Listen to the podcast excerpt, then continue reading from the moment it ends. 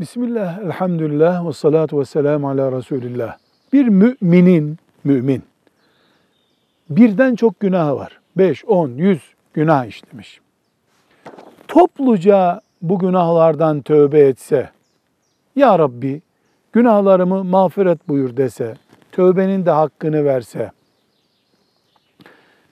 bütün günahlarından kurtulabilir mi? Mesela hacca gittiğinde, mesela Ramazan-ı Şerif gecelerinden bir gecede veya veya herhangi bir zamanda Ya Rabbi ben günahlarımdan tövbe ediyorum deyip bütün günahlardan kurtulabilir mi mümin? Yoksa her günahın tek tek adını sayarak şu günahımdan tövbe ettim ya Rabbi, şu günahımdan tövbe ettim ya Rabbi deyip tek tek mi sayması lazım?